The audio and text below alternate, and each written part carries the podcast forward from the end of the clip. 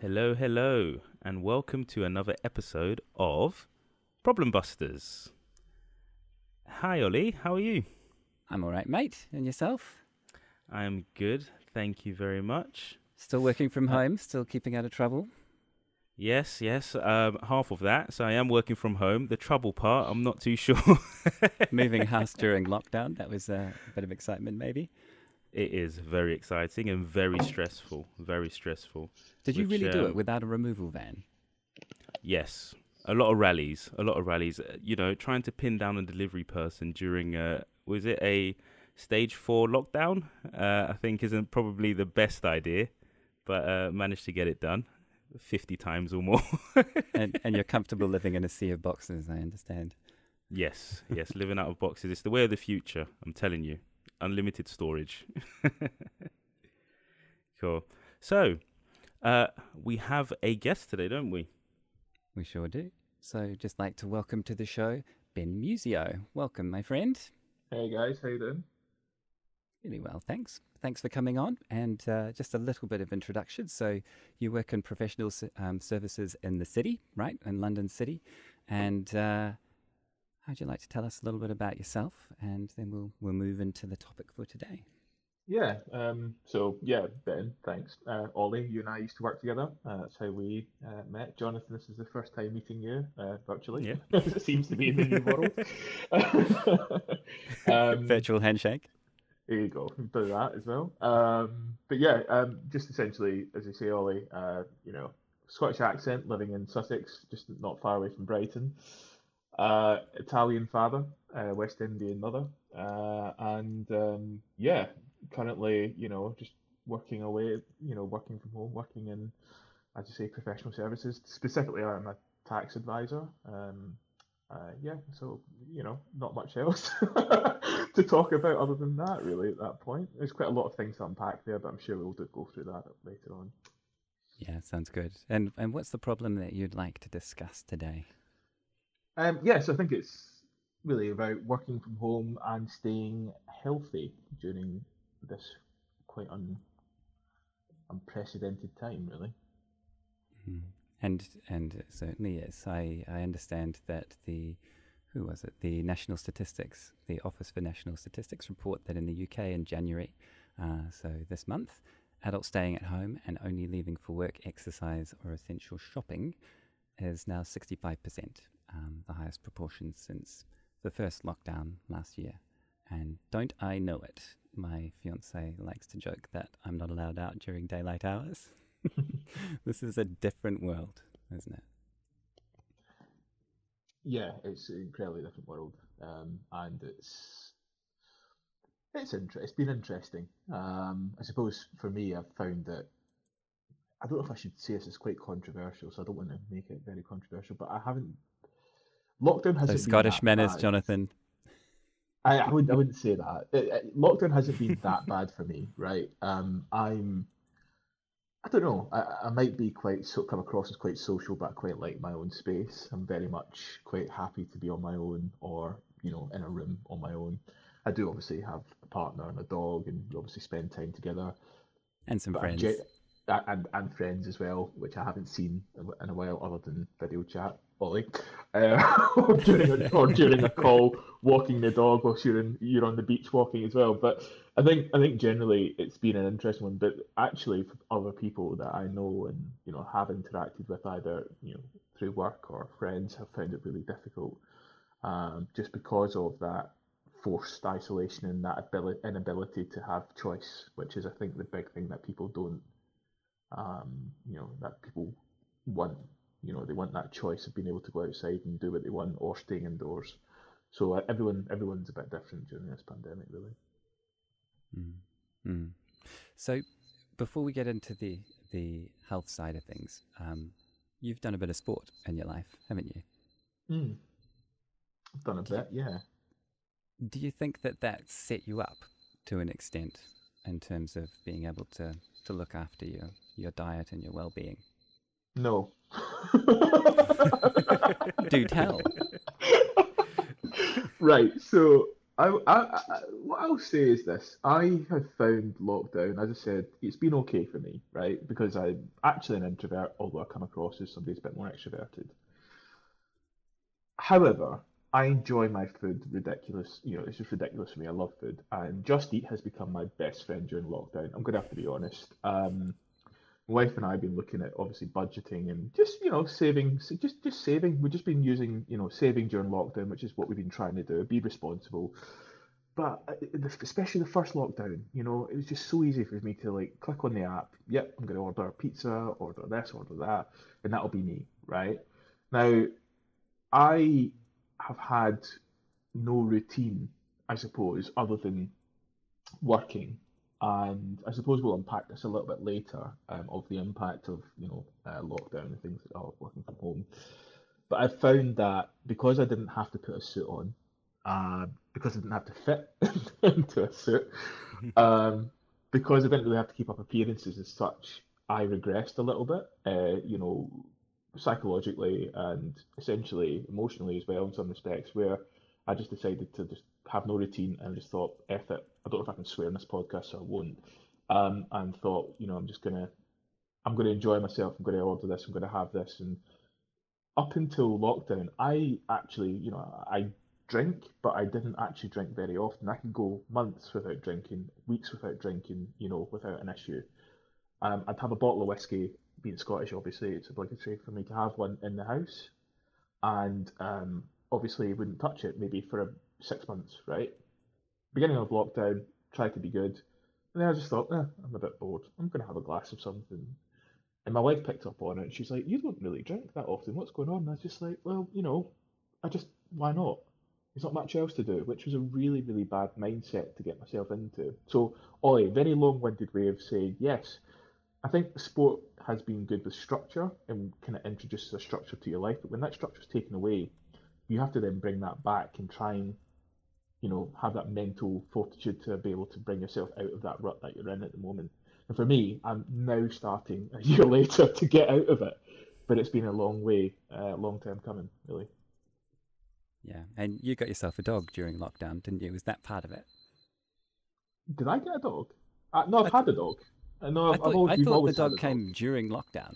No, no, no, no. She's she's been a part of our life since the beginning oh. of our ah. relationship. Yeah, good good old eight, eight, 10 years, 11 years now. Bloody hell. I see, I see. Or longer. perhaps, perhaps the walking of the dog just became more of a feature of the day, right? It was, it, uh, to be honest with you, walking a dog at lunchtime was something I never obviously could do, right? So that was wonderful. The dog would usually go with my wife to work. My wife um, is a vet, so she could take her dog, you know, she could take her dog to work and would be okay. So the dog having me at home was quite interesting. She always thought it was a weekend, first of all. Um, so it was constant walks and everything else. But she, you know, for me, it was actually quite nice to get out um, and just go a walk at lunchtime, even just for half an hour. Get out gives me a chance to get outside. And at the time of the first lockdown and during the summer, it was nice weather, so you you were more inclined to go and do something like that. I think it's a lot more difficult now. Um, obviously, taking a dog walk is something you have to do anyway, but you know, I think you you'd enjoy it a bit more uh, during that time. You're a bit more motivated, I think. Hmm. Do you have much sport in your background, Jonathan? I don't know. Oh, um, not much. I was pretty. I was. I guess I was kind of an all rounder. Uh, played a bit of cricket, but I was really uh, badminton in secondary school as part of the team. Um, so yeah, I, I really liked badminton, but I was pretty much all round. I used to play football almost every Friday religiously. and uh, yeah, and um, but yeah, no, a bit of a pool as well. So doing that. Uh, no, as in mean... like um, as the old table tabletop pool billiards. Do you consider, do you consider that a sport? Uh, yes, yes, it is. it's as much as a sport as darts. Fair play. Um, hey, uh, just as a related issue, do you know what happens to older people when they continue to play badminton? It's like a, an injury fest for ankles and knees. Oh, knees. it's, it's yeah. Yeah, a couple Yeah, of guys it work quite tried to convince me to yeah. go and do it a few few years back, and I was just like, guys, I've watched you for the last few months, and uh, I've never seen anybody have so much physio. I love the sport, but I think maybe my days are done. yeah. Um, yeah, I, I can't argue with that. That's actually quite true. but yeah. Um, no, yeah. So not not too much, but I think ri- like routinely was football. A lot of football. Um, I think uh, I spent many a year playing football, but um, outside of that, um, not not uh, not since I've uh, funny enough since I've had uh, my two children. So three years ago, I think uh, a lot of sport was cut out. I just used to go to the gym and Why jog. was that? I thought young parents had heaps of time. Yeah, you know, and energy, all that sleep you get. yeah, yeah. It's uh, the lockdown and the working from home for it's almost a year, isn't it now? Um, it's Yeah. definitely affecting people, isn't it? Um, Yeah. And it's it. I, I hear a lot of people talk about uh, the moments that things change. So, uh, a guy said a few few months back, um, the day that the UK government announced that children would not be going into school was the end of dry January for all parents. that was actually a nightmare because we found out that um, my son, we found that he goes to nursery school, so it's not quite school yet; it's just preparing him. Uh, we found out that he couldn't go into school through the news on Sunday before the school got in touch with us, which was just it was ridiculous. oh wow! Um, yeah, so you're so you're kind of on edge, kind of wondering, okay, should I should I drop my kids to school? Should I not? And if you imagine my my situation is not too crazy, um, but if if you did depend on the school to look after your children because of you because of work, then you know first lockdown it was it was it was it's pretty pretty much unmanageable. Second lockdown it was, um, although there were things in place, it's just the messaging and the timing and the decision making um, was just a bit was quite off actually. Mm. Yeah, yeah. So, Ben, in terms of healthy body, what have you learned, and what have you what have you developed in your regime to get yourself back on track? I think, to be honest with you, it's. I haven't really developed anything in terms of any new strategies or anything. I think what I've realised for me is just obviously feeling better mentally is linked to my physical health. Um, it's quite quite closely linked. So I would say that now I'm making more of a concerted effort to, you know, diet or watch what I'm eating. So I'm quite a big fan of uh, intermittent fasting. I know it's just simply, you, you, know, if you want to lose weight or anything, it's about calories, you know. But for me, when I'm working from home and I'm so close to the fridge, I think if I'm actually fasting for a period of time, it means I won't eat for that period of time. And so what I found is actually that that actually has helped me uh, during first lockdown, and then I obviously decided to regress a little bit coming into the winter when the weather got a bit colder, and then I've restarted um, again. So I, I suppose I've been I've found out that I've got more resilience than I thought I would. Is, probably one thing. The other thing is probably making time to exercise. Now, I, unlike Jonathan, I don't have children just yet, um, so I don't really have an excuse other than me being quite lazy. Um, so uh, it's, it's it's getting into that mindset of actually having to do something. But I don't think it's just you know just an important point. I think I think whilst your physical body may have had an impact during lockdown, whether regardless of how healthy you are or you know people listening are, your mental health is probably as or if not more important.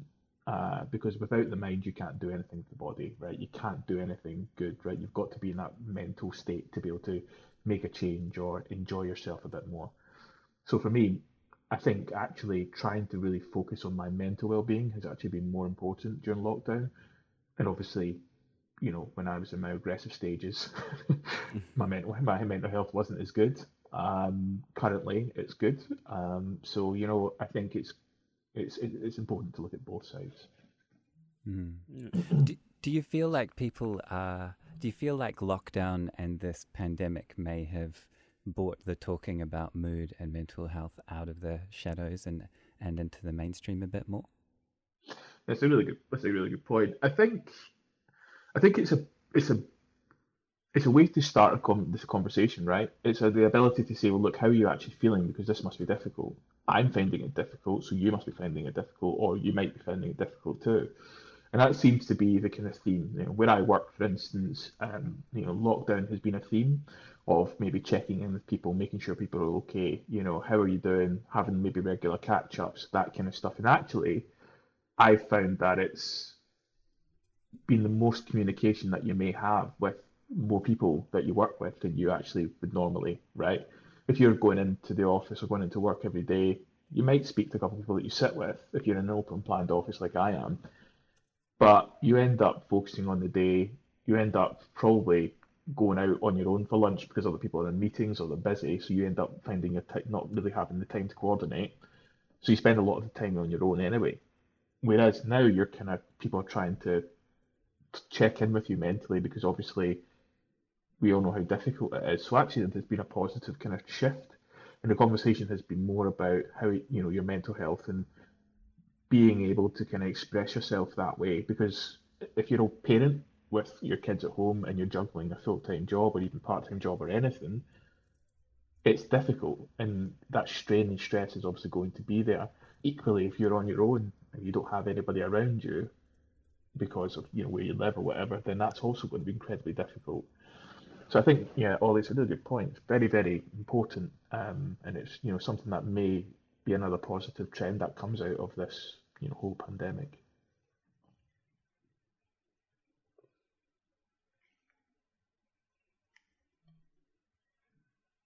This is me making space for you, Jonathan, so that you get. Yeah, I was wondering. Talk. I was like, is he making space for me, or or? or... I thought I thought I thought I'd lost you both. Sorry, you got both to sleep. If Ollie like, stopped uh... talking, then we're disconnected. I've been yeah. reading my books, Jonathan. I'm, I'm learning. Oh, okay. no, because I was like, oh, um, so Ben, um, I'm a fan of intermittent fasting as well, which is oh. um, oh. yeah, I think um, also aside from having the the children, I was, I was doing it beforehand because I, I really love to eat. and uh, just like you, so it gives me a chance. Uh, it gives me a chance to uh, eat what I like uh, within a window, mm. and then mm. Uh, do a bit of exercise and worry about everything else a bit later. So, um, can you just define, Jonathan? Can, yeah. can you define it a bit for folks who don't know much about intermittent fasting? Um, so intermittent fasting is where you have um, a a window during the day. Um, it could be I don't know several hours down to maybe I don't know four or five hours where you can where you can eat basically, and outside of that window, your uh, so most of your caloric intake will be within that window. Outside of it, you would be drinking like water or or tea and things that aren't too sweet. Um, from what I've read, the the benefit of it is is you so say you when you sleep you're usually fasting right? So you so you sleep and then you wake up and and you eat and that causes a spike in your insulin levels um, from what i read you know? I'm, I'm not a doctor or anything but um, uh, what that does is that that tells your body um, to basically you know you're, you're now you can now when you start eating you will either store it as as fat or it will turn your your your internal systems on for example. But if you continue fasting, what that allows you to do is you're still in that in that period where you're there's there's low caloric intake, so your body's using its own fuel. So essentially, you're you're burning fat by if you go for a jog whilst you're intermittent fasting, your the likelihood is you you'll lose a lot more weight um, because you're you're not you're not burning any fuel that you've just consumed. You're just running off um, the stuff you stored from yesterday.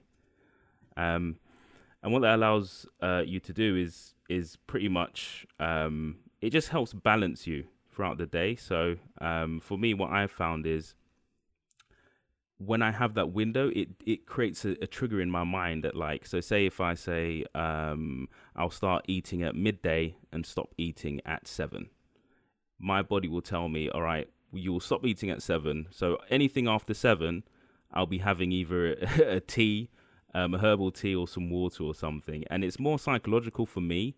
Um, I mean, it does help physically as well because you feel a lot better, you feel a lot lighter as well. Um, and you, you then you do actually start to adjust your diet because you're not going to be stuffing your face full of pizza for that window. You'll be you you start to realize okay I'm, I do not feel too good if I if I only have two meals today which two meals are they going to be and how important are they going to be to me as well uh, you know um, but yeah, uh, hopefully I explained that in bit drips and drabs. but yeah, um, no, makes yeah. makes perfect sense. So so does does that shift for both of you the way that you view being hungry? Because like for for example, for me, right, I'm I'm like many people reducing the amount of meat that I eat, right, and mm. becoming what I guess is the fashionable term. What is it? Flexitarian, right? Uh, yeah. we we mostly eat fish and vegetables and and often just vegetables and uh, a little bit of meat here and there.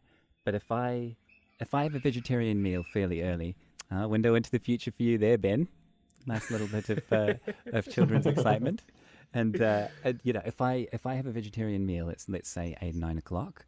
By the time I'm going to sleep at like 11, 11.30, I'm hungry, and I'm kind mm. of conditioned to think hunger is problem might not make it through the night. Like, have you two, have you altered that that understanding? Like, do you feel, ah, oh, I'm hungry, that's okay, I'm fasting? I think, uh, like, so I, I, am doing, I don't know, Jonathan, um, I was going to say, like, like I've started alternative day fasting. So essentially, it's like fasting one day, like for a full day. So like usually 36 hours uh, or more, and then um, eating, right? So last night, yesterday, uh, sorry, not yesterday, day before, you know, it was like a fasting day. So like Sunday, ate, then fasted all day Monday, and then Tuesday morning or it was the afternoon I started eating. That was about forty hours in total, right? In that, I'm evening, actually feeling hungry while you talk. well, I think I think I think for me, like what I actually found was one, it's a discipline thing, which is the thing that I've probably lacked a lot of during lockdown. I've always and I've actually always kind of the last good I don't know how many years I've been doing intermittent fasting, but I've been doing it a long time. But end of the day, like you've got to back it up with the food that you actually eat during the you know the period in which you are eating, right? So mm. there's no magic bullet to weight loss, in my opinion. Um, you know, if you eat too many calories and you don't exercise, then you're gonna gain weight, like I have, kind of thing. If you if you eat enough calories for your recommended daily allowance or whatever that is, your total daily allowance rather than anything the NHS tells you, then uh, or any other websites, then generally I think that that's when you lose weight, right? You've just got to make sure you've got a good balance. Um, but for me, hunger is more about, as you say, you realise that actually you might not be as hungry as you probably think you are. So as yeah. I said, if I can go a whole forty hours or more without eating, like if I if I if I eat breakfast in the morning, for instance, and then get to lunchtime, like oh I might eat something like well actually probably not that hungry, but my body's telling me I am because of maybe what I've eaten or how my body's conditioned to think. Really, I don't know, Jonathan, if you think the same or have a different view. Yeah, I think so. um, like I said, your um, the way you fast is um, is is is slightly different, but it's it's it's the same concepts. Mm. But you you do double you do second guess yourself. So am I hungry or am I really just thirsty? That's that's mm. that's that was the first thing that hit me, because um, most of the time you think you're hungry, but you you really are. If you have a glass of water, you have some tea, and you realize, oh, I probably wasn't that hungry, or probably wasn't hungry at all. Um, it, that's that's one of the things um, that having a lifestyle um, that we do um, in Britain, it, where you can always food is pretty much readily available. Um, you know, it, it does it does you do get into a habit of am I you know I feel a bit hungry and you start to mistake thirst for hunger so that was one of the first hurdles I had to overcome. But it it, it really is, um, as Ben said, a, a, case of it really does um, matter what you eat, rather yeah. than you know I can just fast and do this. But it, it really is um, it's quite interesting. One interesting quote I don't know who who created it was uh, "You lose weight in the kitchen and build muscle in the gym." I, I don't know who created that quote, but it is quite funny. It's quite good. Yeah. and you have a home gym, right, Ben? I wouldn't I wouldn't put it like that. Um, not. I have like I have a I have a garage where I put weights. That's probably how I would. and sometimes you and the and the weights share a garage, or what? Yeah, yeah. I think I think I don't the reason I don't call it a, a, a home gym is because like God, if it, my my ideal home gym is like you know, it's not it's not what I've got. But anyway, I'm very lucky to have what I have right now. Um, so yeah, like at beginning of lockdown, um, I started to see the signs. I was like, right, gyms are going to close, and you know, I, I've always loved going to the gym. I've always loved lifting weights. Weightlifting is something that I've always done. I'm not a bodybuilder, but I enjoy you know the compound movements. You know the kind of general um, lifting in that respect. Probably from sport background and you know people I used to hang around with at university or or prior to that as well. So it's just something that's part of me. Um, I was never an, an aesthetic guy, but I enjoyed what it made me feel, how it made me feel. Um, so, you know, during the kind of first lockdown, I ordered some fitness equipment from this um, UK provider, which, to be honest with you, was taking forever for me to get this stuff, and the equipment actually wasn't going to be that good. So I spoke to my wife and decided, you know what, like we've got some savings, why don't we just like invest in this? Because actually, when we do have children, when we have time, doesn't look like we have much time, Jonathan. It sounds like, um, yeah. but you know, we, it'll be something that we can use rather than us having to drive to the gym in Brighton, which is we live outside of Brighton, uh, so it takes a lot longer to get there. And there's a gym suite in the place that I live, but the one in Brighton is one that I used to love going to. So actually, I invested in you know um, a squat rack, a bench, um, a barbell, and some weights, um, and yeah, like in some flooring, and that's it. And you know, kettlebell and a couple dumbbells over over the year, it's kind of built up that way, and it's something that I'm going to have for the rest of my life, um, which is amazing. So, you know, I'm very fortunate to one have had the space to do so, because not everyone has the space to do so. Um, but also equally, I suppose I've always used it since lockdown, even even in the times where I've been regressing with food and drink and everything else. I've always used it because actually, you know, um, it's there uh, so it's really been helpful for me, um, and actually got quite a lot stronger than I injured my back, unfortunately. Um, and so I've had to kind of take a, I've had to slow it down a little bit and really rebuild. But I'm seeing that as another project of rebuilding my strength and, and, and you know re, re, recovering myself as well. So yeah, there's it's been quite fun for me. Um, yeah, very lucky. And what do you think about these? Just speaking of pool, you got me thinking about it. Uh, a different kind of pool, Jonathan. What do you both yeah. think about these uh, winter swimmers?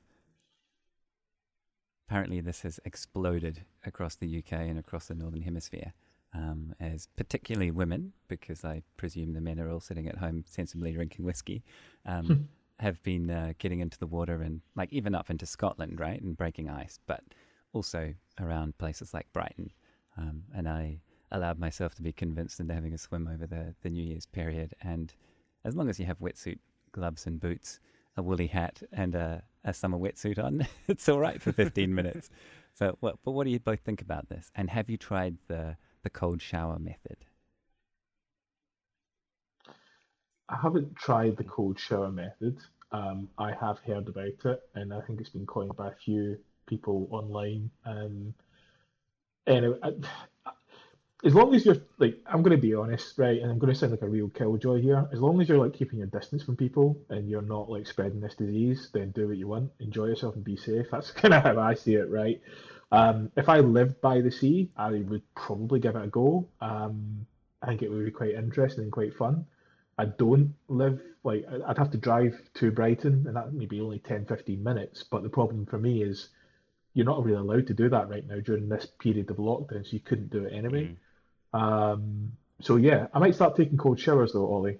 yeah, yeah. Well, a, a, good, a, good, good mate of mine, a surfer from Australia, has been doing this for a while in Dublin, and uh, and you know who you are. And uh, and he he said, "Oh mate, you want to get yourself uh, into the cold showers? It's the way you build up the immunity, right?" Um, because I was complaining about the the ocean being a bit polluted in the UK compared to some of the places down under, right? and uh, and all he does is gets into the shower while it's cold, and then it comes warm, and then at the end he has a, another burst of cold. I haven't quite got to that stage, but I, I can say that over the last month, every day I've uh, jumped in the shower as soon as I turn it on, and just had that first you know thirty seconds or so of cold, um, and uh, I've noticed absolutely no difference so far, but it yeah. does but it does make me feel hardcore and it wakes me up. it's like you're training for the Marines or something. Yeah, special forces. I, I, was thinking that. I was like, I mean, I'd You got like to David that- Goggins in this podcast. Like that's what it sounds like, you know.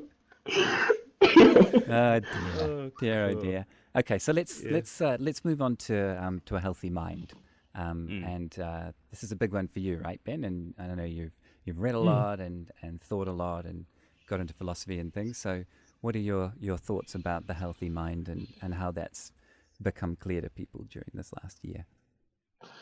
I think I think healthy mind is something that's been an evolution generally. Um, you know, lockdown and low lockdown. I think generally people have now started to see that, and you know, there's campaigns where um, I don't make make this a bit of sexist thing, but I think men especially um, were not very good at talking about their mental health or talking about their mental well-being. I think there's been a massive push on that. Um, it's come from people who are quite famous sport and you know athletes and and other people in kind of prominent positions talking about it, which has obviously helped.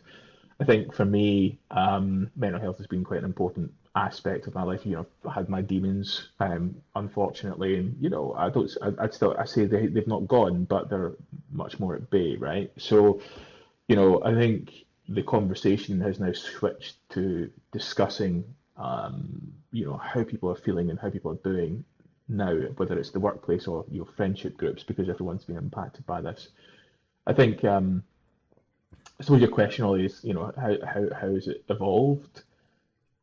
I would say just an awareness. People are more willing to talk about it, and I think that the fact that people are more willing to talk about it, whether it's a media like a podcast, you know, on the news, somebody talking about it during a radio session, or a sporting athlete, or actor or actress talking about it, it gives somebody the ability to say, actually, yeah, that impacted me as well, and as a result of that, you bring you have a process of normalizing um, talking about this you know what people what people would normally keep secret or keep quiet about. I think the one key thing for me has really been making sure that people do talk about it and really do feel like they can talk to you about it, whether it's a friend um, can talk to me about it or whether I can talk to somebody about it as well. I think you know if you're if you're unwell, you know physically unwell, you know you would you, you wouldn't bat an eyelid phoning in at work and saying, look guys, I'm not feeling well, I'm not going to come in today there's been a real stigma though unfortunately with people saying look i've not been feeling well mentally but i can't tell people. I have to go and show face and save face um, when i'm at work or you know social events or something like that. I think now it's becoming a lot more acceptable. I'm hoping that in the gen like i'm um, like early th- i'm uh, 31 right? So i'm i'm hoping the generation maybe that are in their 20s or teenagers or even children just now, their generation will be a lot more accepting and a lot more progressive in terms of you know dealing with mental health. But I can see a real change right now, even in the last 10 years, of how people deal with mental health. Um, so the pandemic has definitely accelerated the conversation, but I think that we would have got there at any point. I think, in, in my opinion.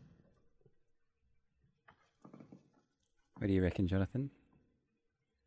Yeah, um, um, I, I can agree with everything pretty much. I think um, a lot of the focus now, there's been a lot of focus and exposure on mental health, uh, especially um, with men as well.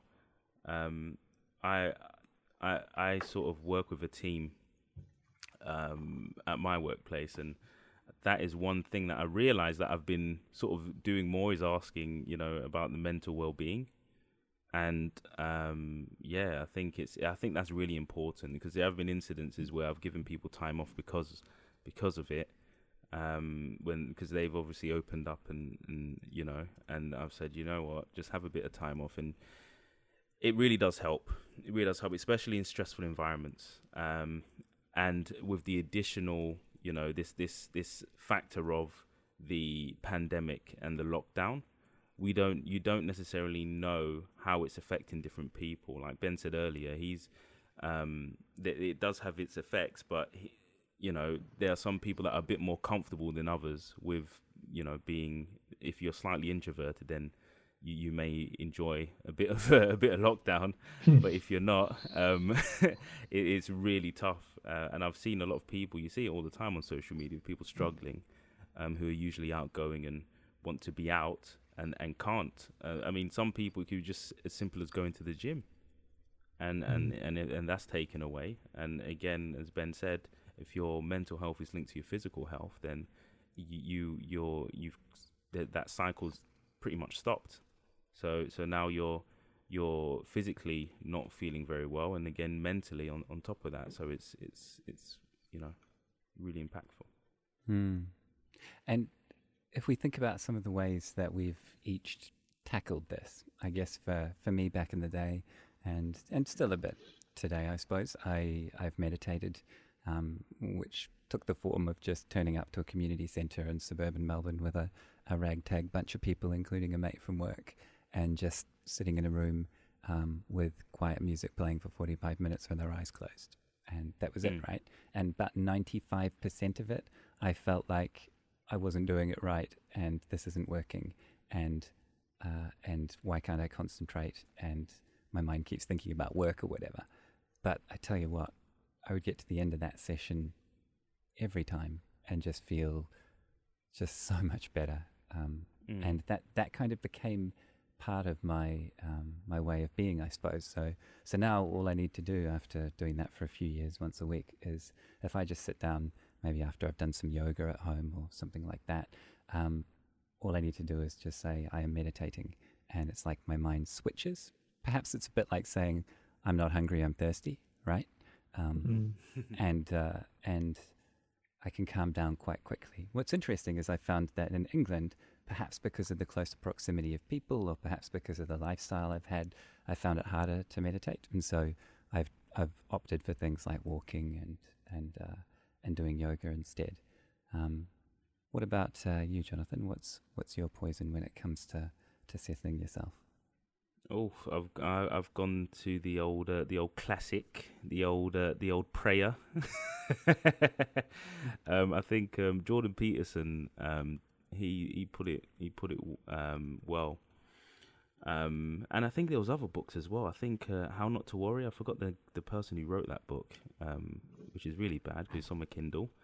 Um, there's there's some some formats of prayers actually help you uh, meditate or reflect on the day. So you say you know what you're thankful for and you know what you, what you're looking forwards to and, and all of that, and just having that regime and ritual of that quietness and and just t- your chance to reflect um, is is uh, is quite important. Um, but really, I do a lot of yoga. Um, I did not think, expect uh, you to say that. Good on you.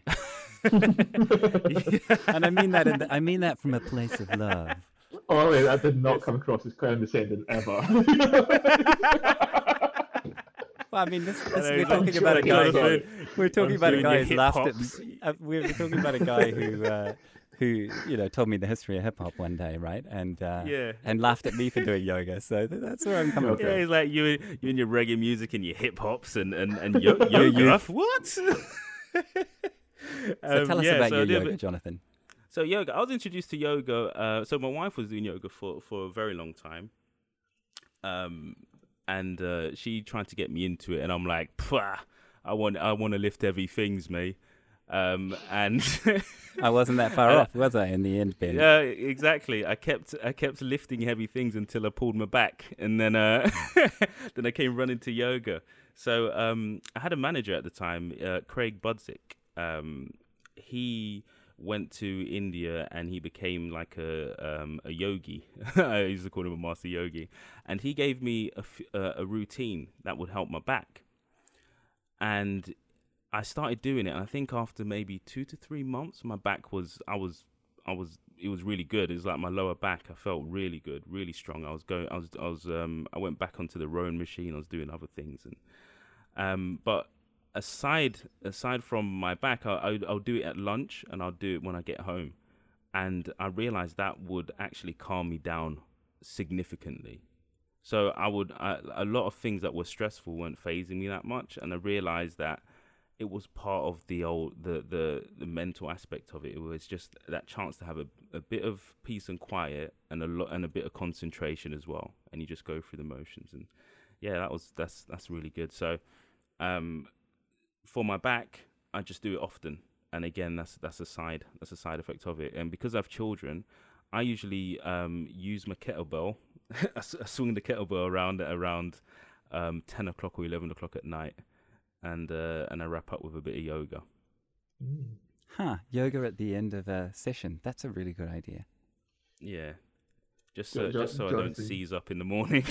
yeah, you, you're gonna have to send me that uh, back routine, mate. Honestly, because I can yeah. do with one now. I got you. I'll, I'll, I'll, give it. I'll send it over. But it's yeah. chuck it, it in the notes it, as well.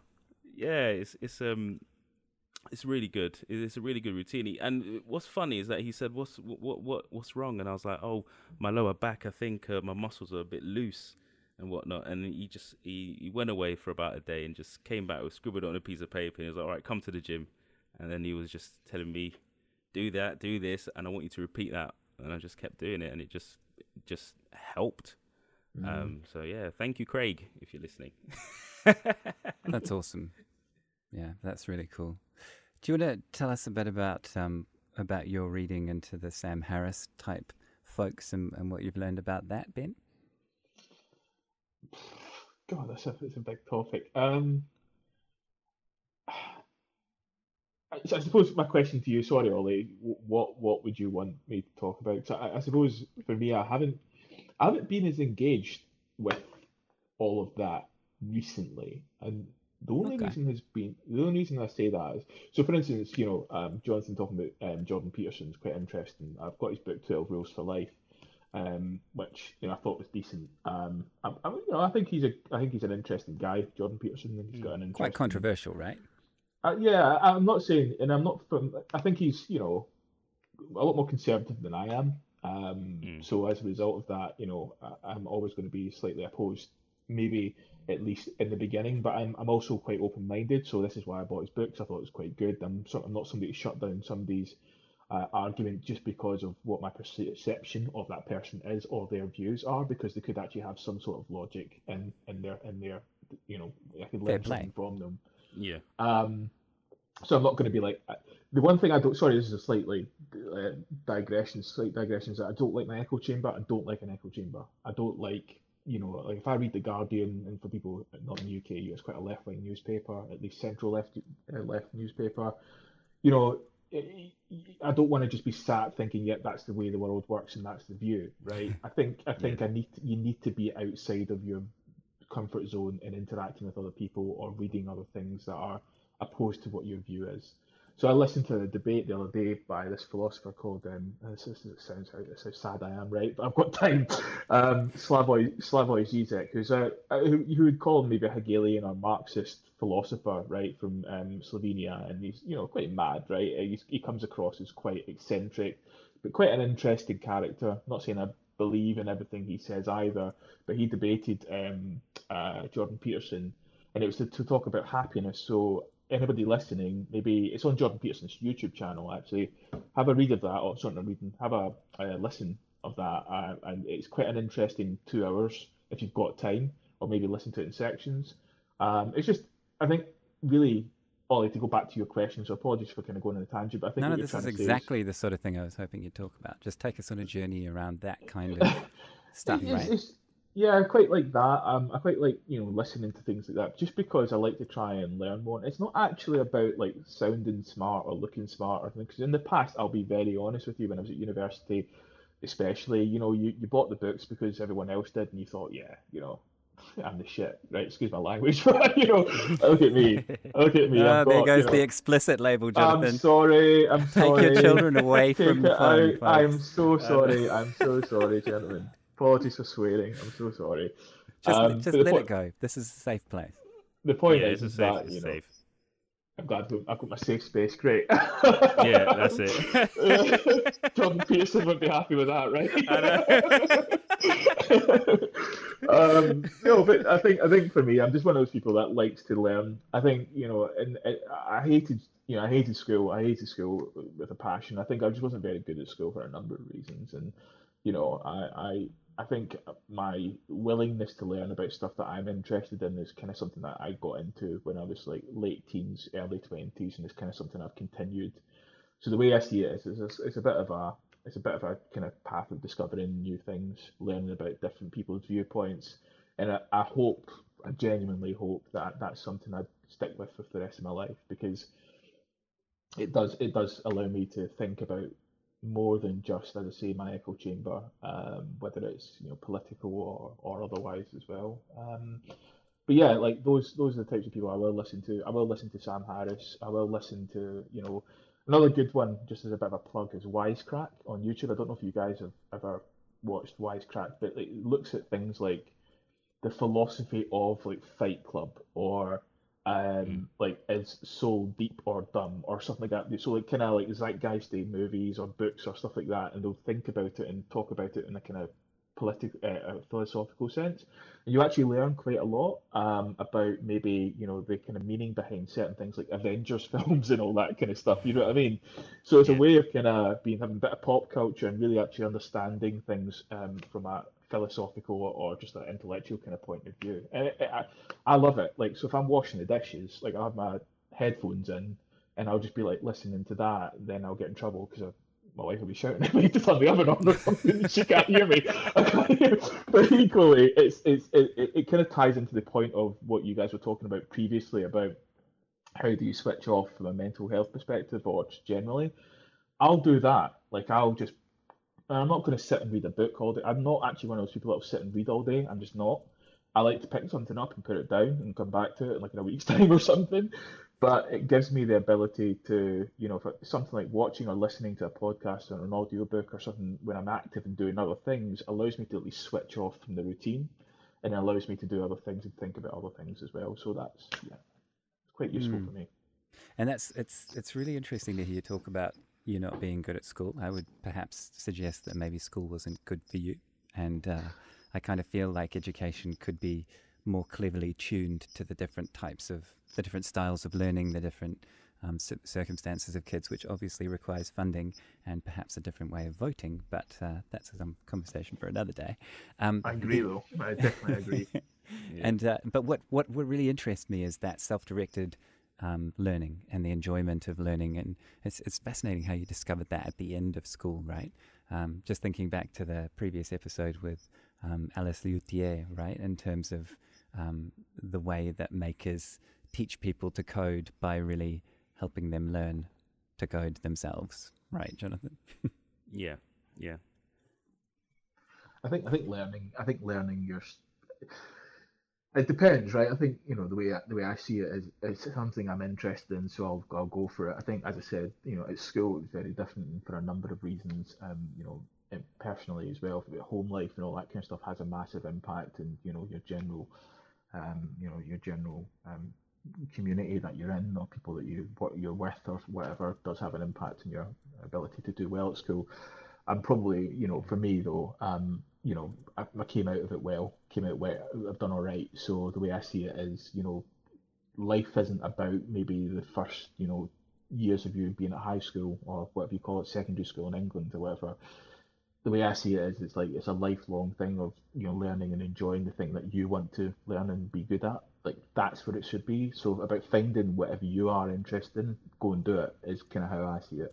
So if you're interested Yeah. in like listening to podcasts or you know reading books or you know doing yoga, which I definitely need to do a bit more of, it's it's one of those things. You know what I mean? You've got to find what's right for you and then do it. And you're right, Ollie. Like school isn't for everyone. Um, but I would also say that people who are teachers shouldn't always be teachers either. I think there are people who maybe you need to get the right people and we need to incentivize the right people to be teaching children. Um, is what I think.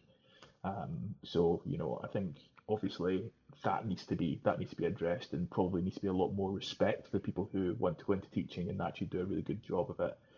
Because th- those are the people that will get that probably carry most of the people through education. If I'm being very honest with you, so Yeah, I, I had a really good example of this at, at work a couple of years back when a um, when a chap, a, a migrant to the UK like myself, said uh, he said, you know, I, I said, how are the how are the kids going at school? And he said, look, to be honest, I just feel like the parent teacher interview wasn't what I wanted. And I said, what do you mean? And he said, well, back home, you know, education's really important, and and uh, I just felt like the teacher wasn't really that committed, and they haven't been there a lot of the time, and and I said, oh, right, how is that? And he said, well, I mean, I guess they are just relief teachers and they don't actually have a full time teacher, but I'd still expect them to be more committed. And I was like, that's interesting. So this person doesn't have a job and just gets called in every now and then to teach this class.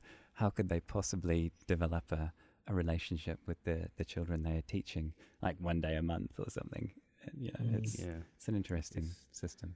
Yeah, it's, it's um, it's it's an odd system as well. Um, like like Ben said, I think it really does depend on on who's going through the the education system as well because it's pretty much it's a set format as you have to fit these conditions of being able to sit down hours on end being able to understand all, all the information being thrown at you and then translate it and put it on paper straight away if that makes sense mm. so it's it's it's um you know i did well in school uh, well enough i guess but that's because obviously when you figure it out, right, you, you kind of game the system in terms of, That's oh, all I have to do is learn this and memorize this, and then I can put it down on paper. And it's, you know, it, it's it's it's more of an exercise than it is of actual really learning. So, um, mm. I think I I was lucky where I had the opportunity to do like 13 GCSEs, and it was mm. a range of things. So I, I, could say, oh, I really like, um, um, you know, design and stuff like that, and science and, and all these other things and sports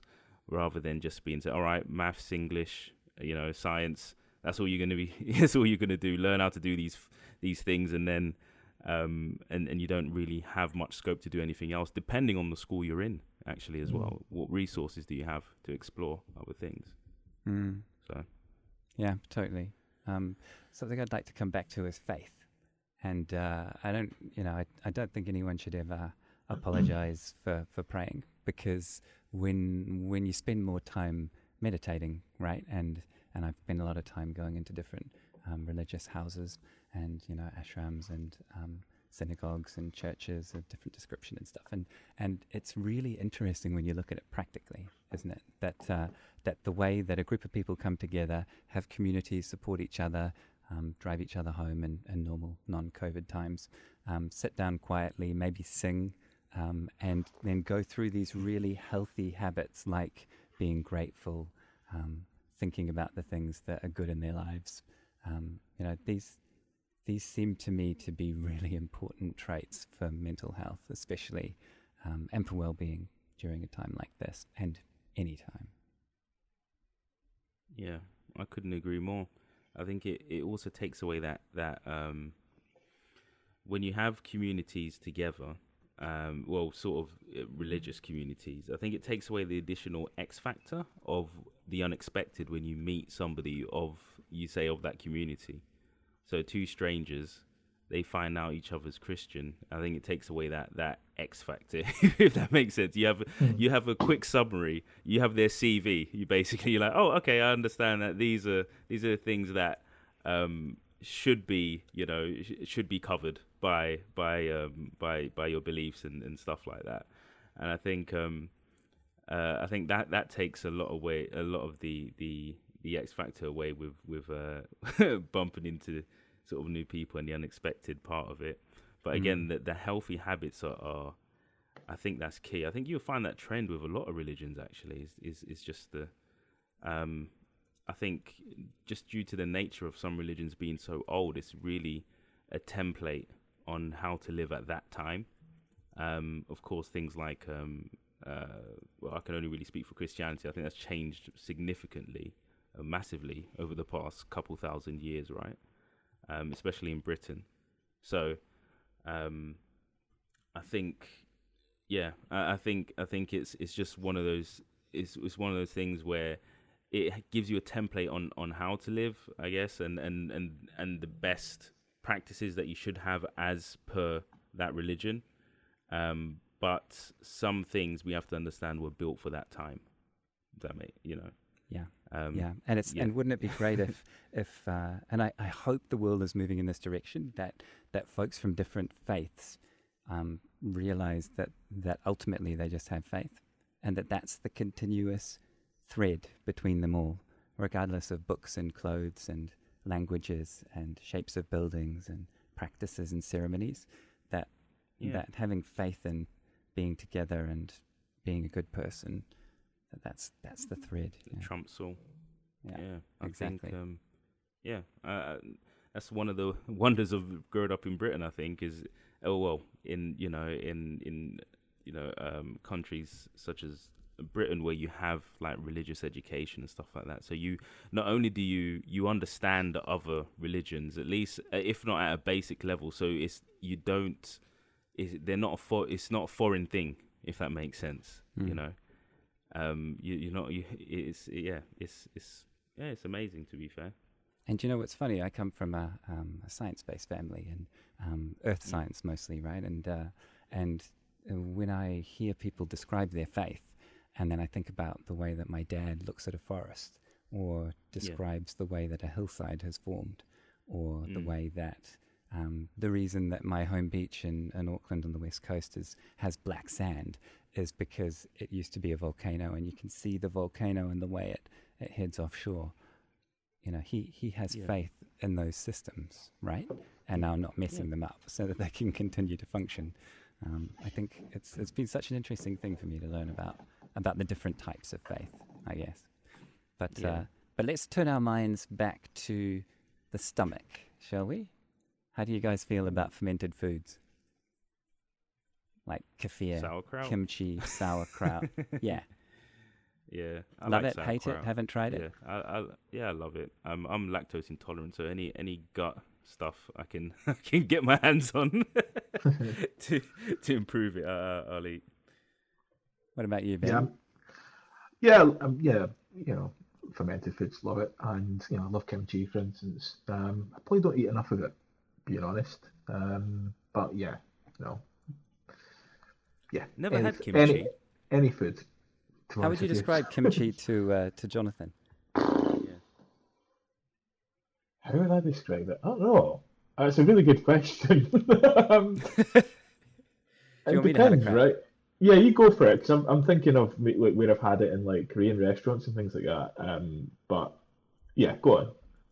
So, so I guess, I guess to me, I see it as like a spicy, um, more Asian infused, um, and I mean Southeast Asian infused um, version of sauerkraut. So it's got like a, it often has a bit of chili to it and a bit of ginger and maybe even a red sort of color, right?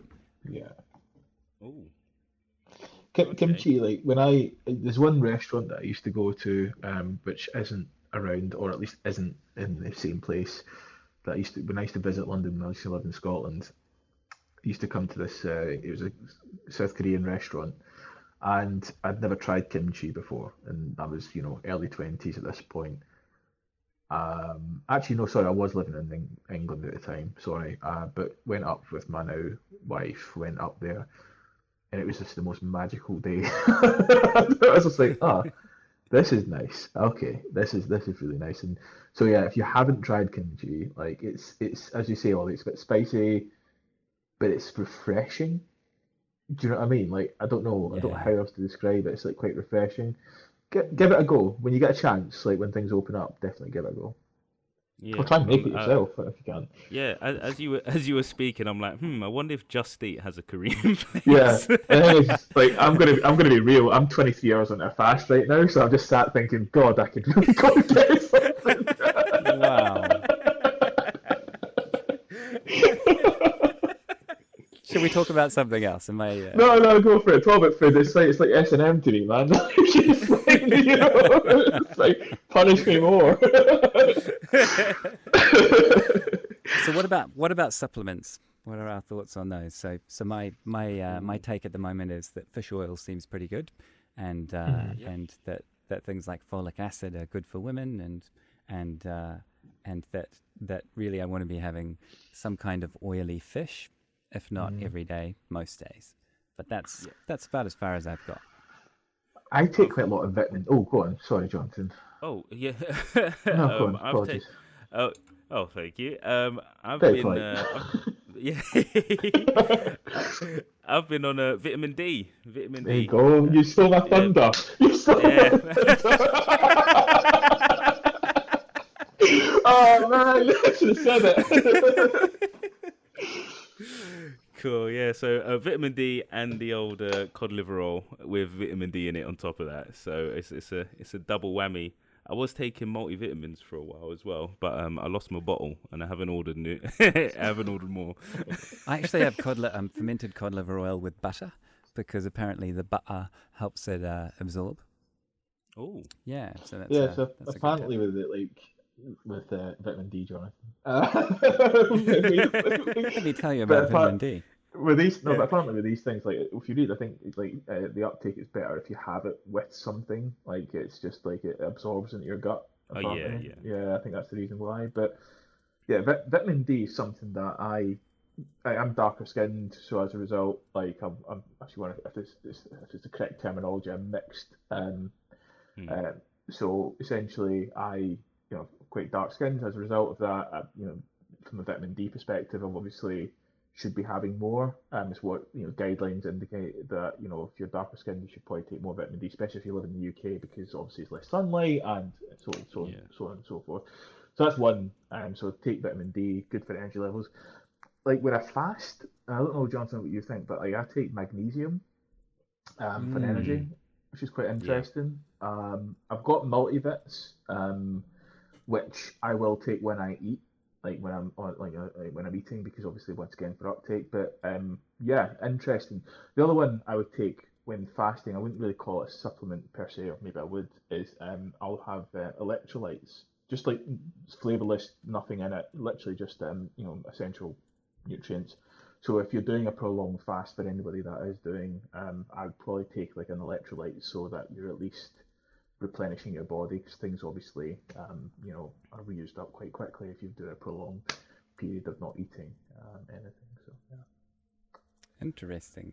Yeah. Um, yeah, I've uh, I've also recently got into um, my naturopath suggested getting into um, they call it Dead Sea mineral salts.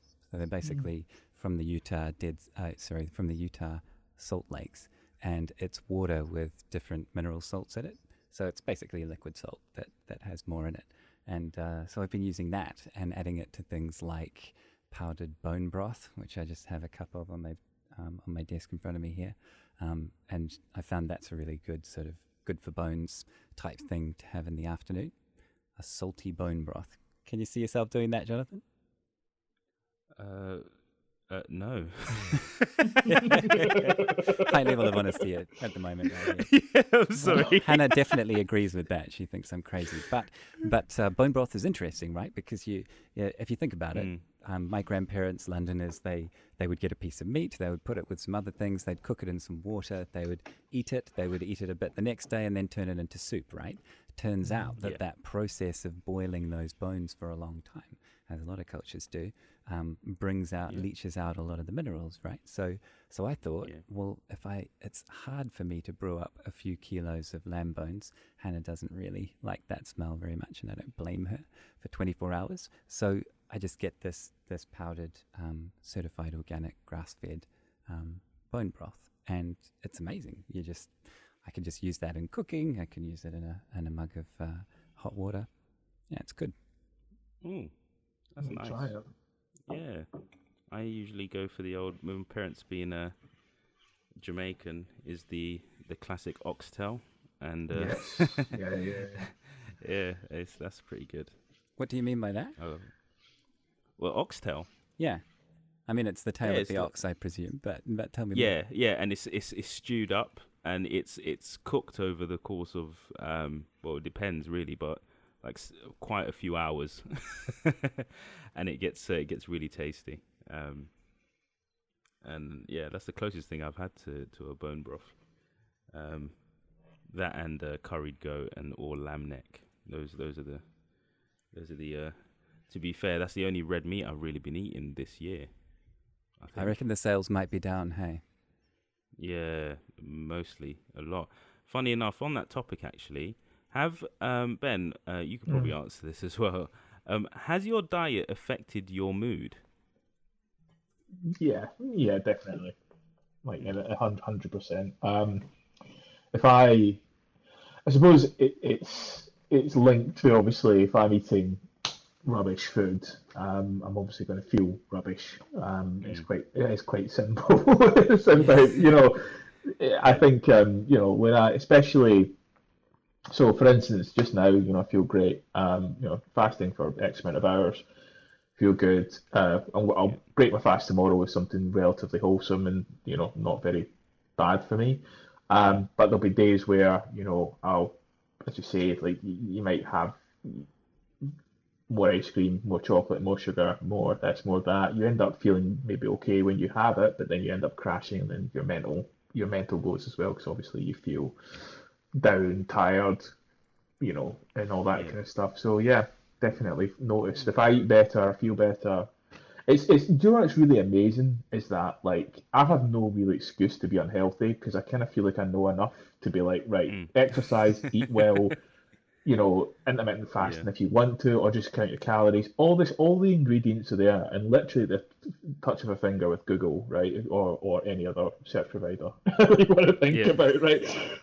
But the difficulty is is actually training yourself and being able to do it, and I think that's the thing for me. It's the motivation and actually like the ease of actually maybe following through with something. So.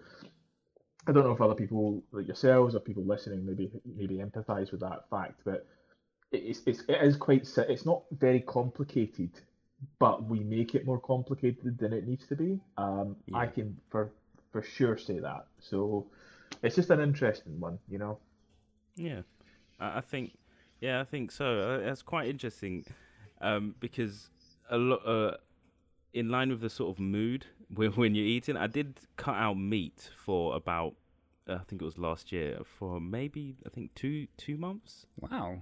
I just yeah, and um, I realized I became quite um, docile. I wasn't like I wasn't like a like when if I'm gaming or whatever, or, or I wasn't as like you know. I, I wasn't my heart, so I probably cut out coffee as well, which is probably a, a key part of that. um, I wasn't, I didn't my my zero to a hundred where sort of not anger, but in terms of frustration. If I'm if I'm playing a game or or something happens like uh, work related and it's stressful or, or whatnot. Um, I realized my heart rate wasn't wasn't really up, and I can see it on my Garmin because I've got the Garmin app. And what's funny is if I look at my trend, I can see that you can quite clearly see when I cut out meat. Wow. so yeah, so I was like, hmm, I was wondering if if I should go back. Um, so yeah, but that that's part of the reason why I've become, a, as Ollie put it, a flex. Was it flexitarian? Yeah, yeah, yeah. Yeah, I'm I'm making my way to pastafarian as well, so I'll be strictly strictly strictly pasta soon. Um, wow. but yeah, no, you'll make a lot of it- friends with the Italians, but uh, Yeah, that's a we go. strong, strong move. nah, I don't think I'll, I, I, can't, I can't do that. Um, but yeah, no, um, definitely, I've I've cut my meat intake by like four fifths.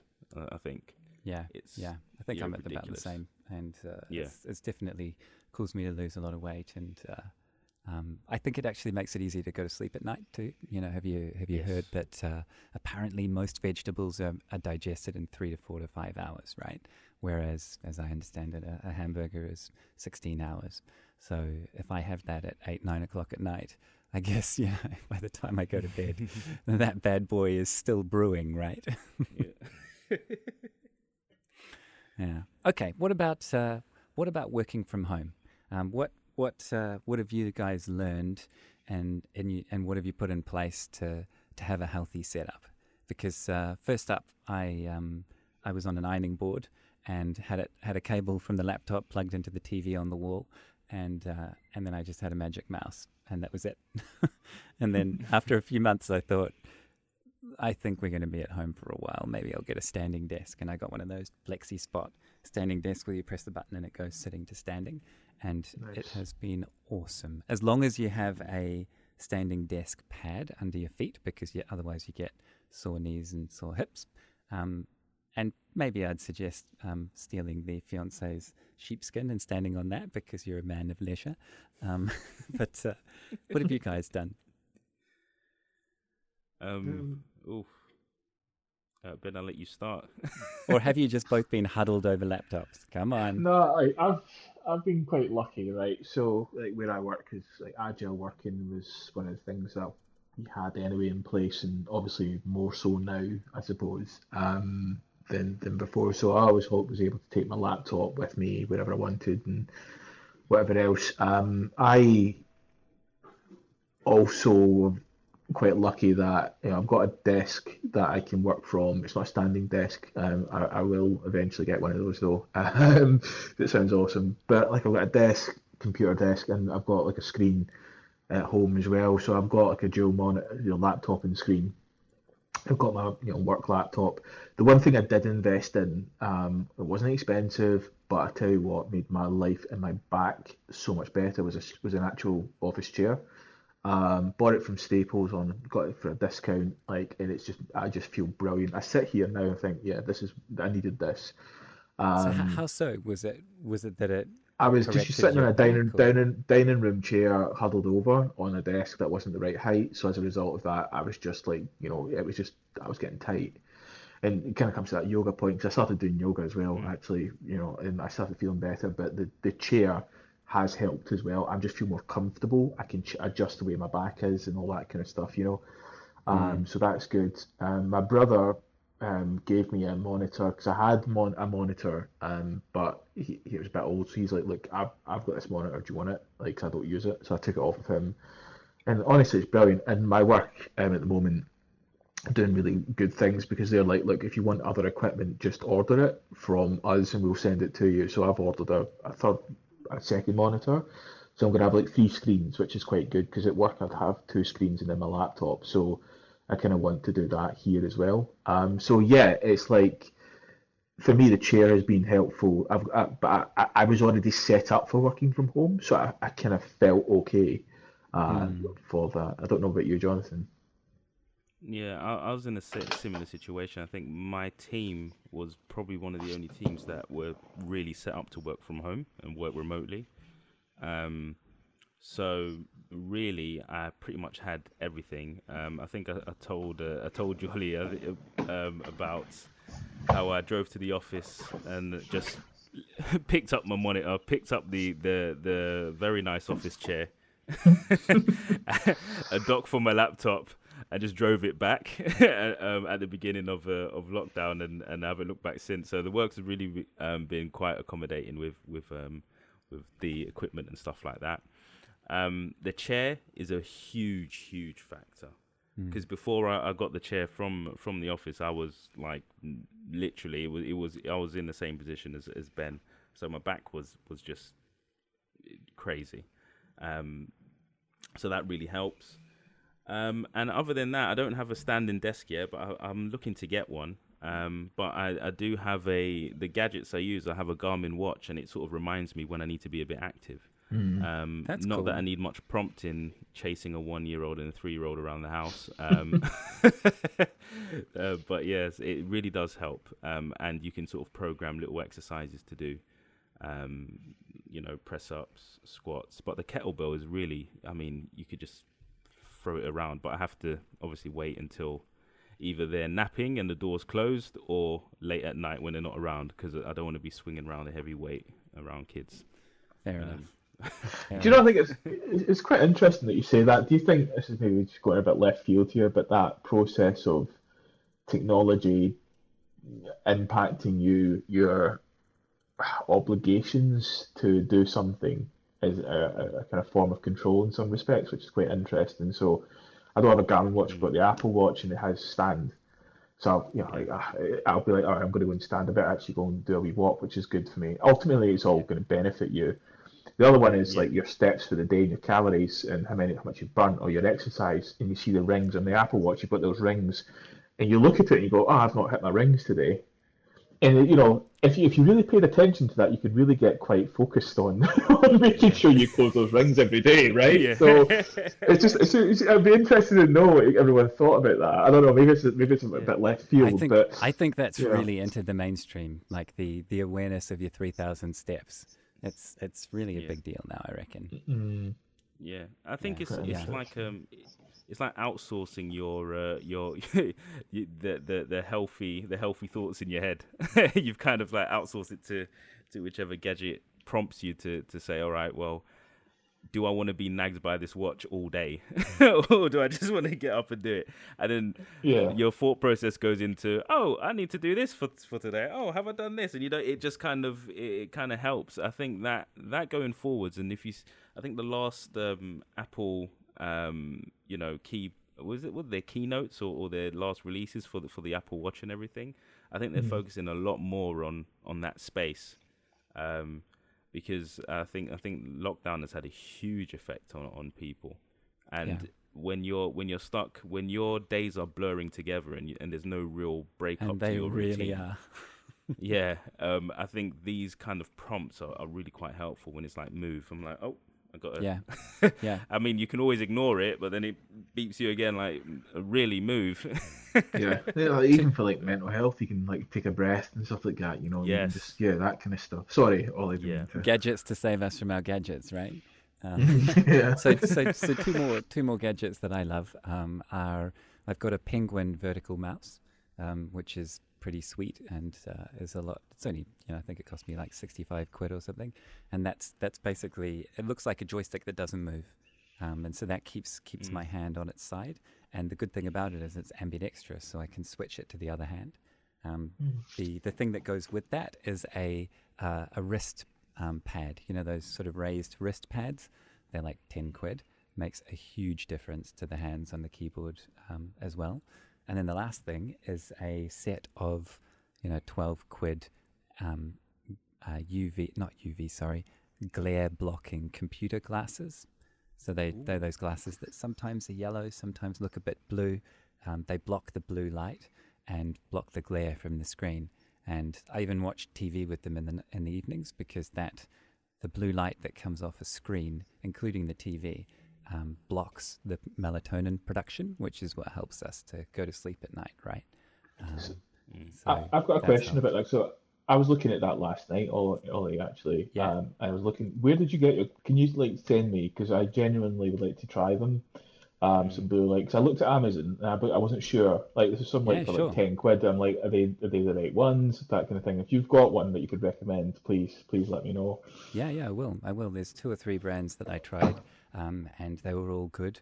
Um, but the one I bought another pair of, and and have been wearing for I don't know two years. So I'll I'll put it in the show notes and uh, and also send you a link. And I think they were they were literally like 12, 14 quid. Um, they're Okay. not they're not an expensive bit of kit because they're not optical, right? They're just uh, they've Mm. got no no magnification. Yeah. All right, guys. We've covered a lot. Thank you Yes. um, for joining us, Ben, and uh, Yeah, it's been fun. and and sharing all of your thoughts. Maybe one last Taking- thing. Go What on. do, what do you think about artificial suns? About sad lamps? I've never used them, um, but I suppose if if they help, then why not, right? If people who obviously have you know a seasonal affective disorder, and it's something that helps them, then then why not? I think I think for me, it's a kind of more pertinent point would be actually for people to get outside when it is sunny. And maybe if you're able to break up your day, you know, and stop working all the way through, um, which I'm sure all of us could probably say that we've done, um, and take advantage of the fact that if the sun's out, even if it is cold, just go out and get it uh, and enjoy it, even for even if it's for 10, 15 minutes, just do something. Um, because it'll make a world of difference and it'll break your day up a lot better. Um, but yeah, I've never had to use a sad lamp um, or a, you know a artificial sun, but you know I can imagine it'd be quite helpful. I'll put a, a link to our one in the in the show notes as well. Got it about about two months ago, three months ago, and uh, and what really got me was just all the so many engineers over the years, you know, software engineers saying, "Look, I I am suffering with mood." And I thought, good for you, mate, for, for telling people. Like, good for you to, for recognizing it.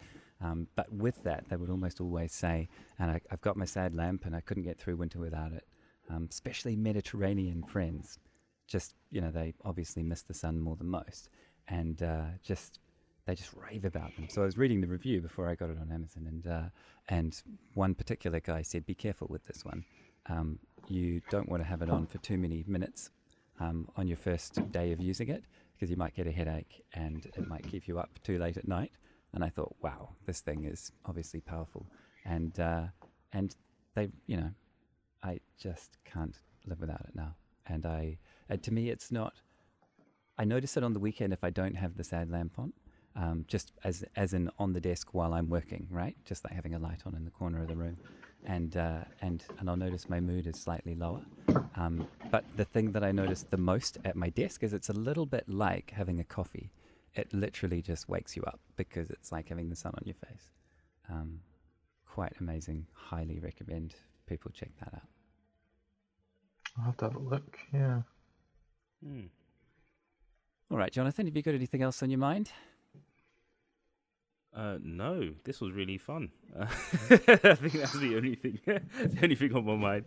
Um, but yeah, no, I think I think that is, um, I think that's pretty much it. Other than uh, thank you, uh, Ben, for um, jumping on this episode of pod uh, podcast as well.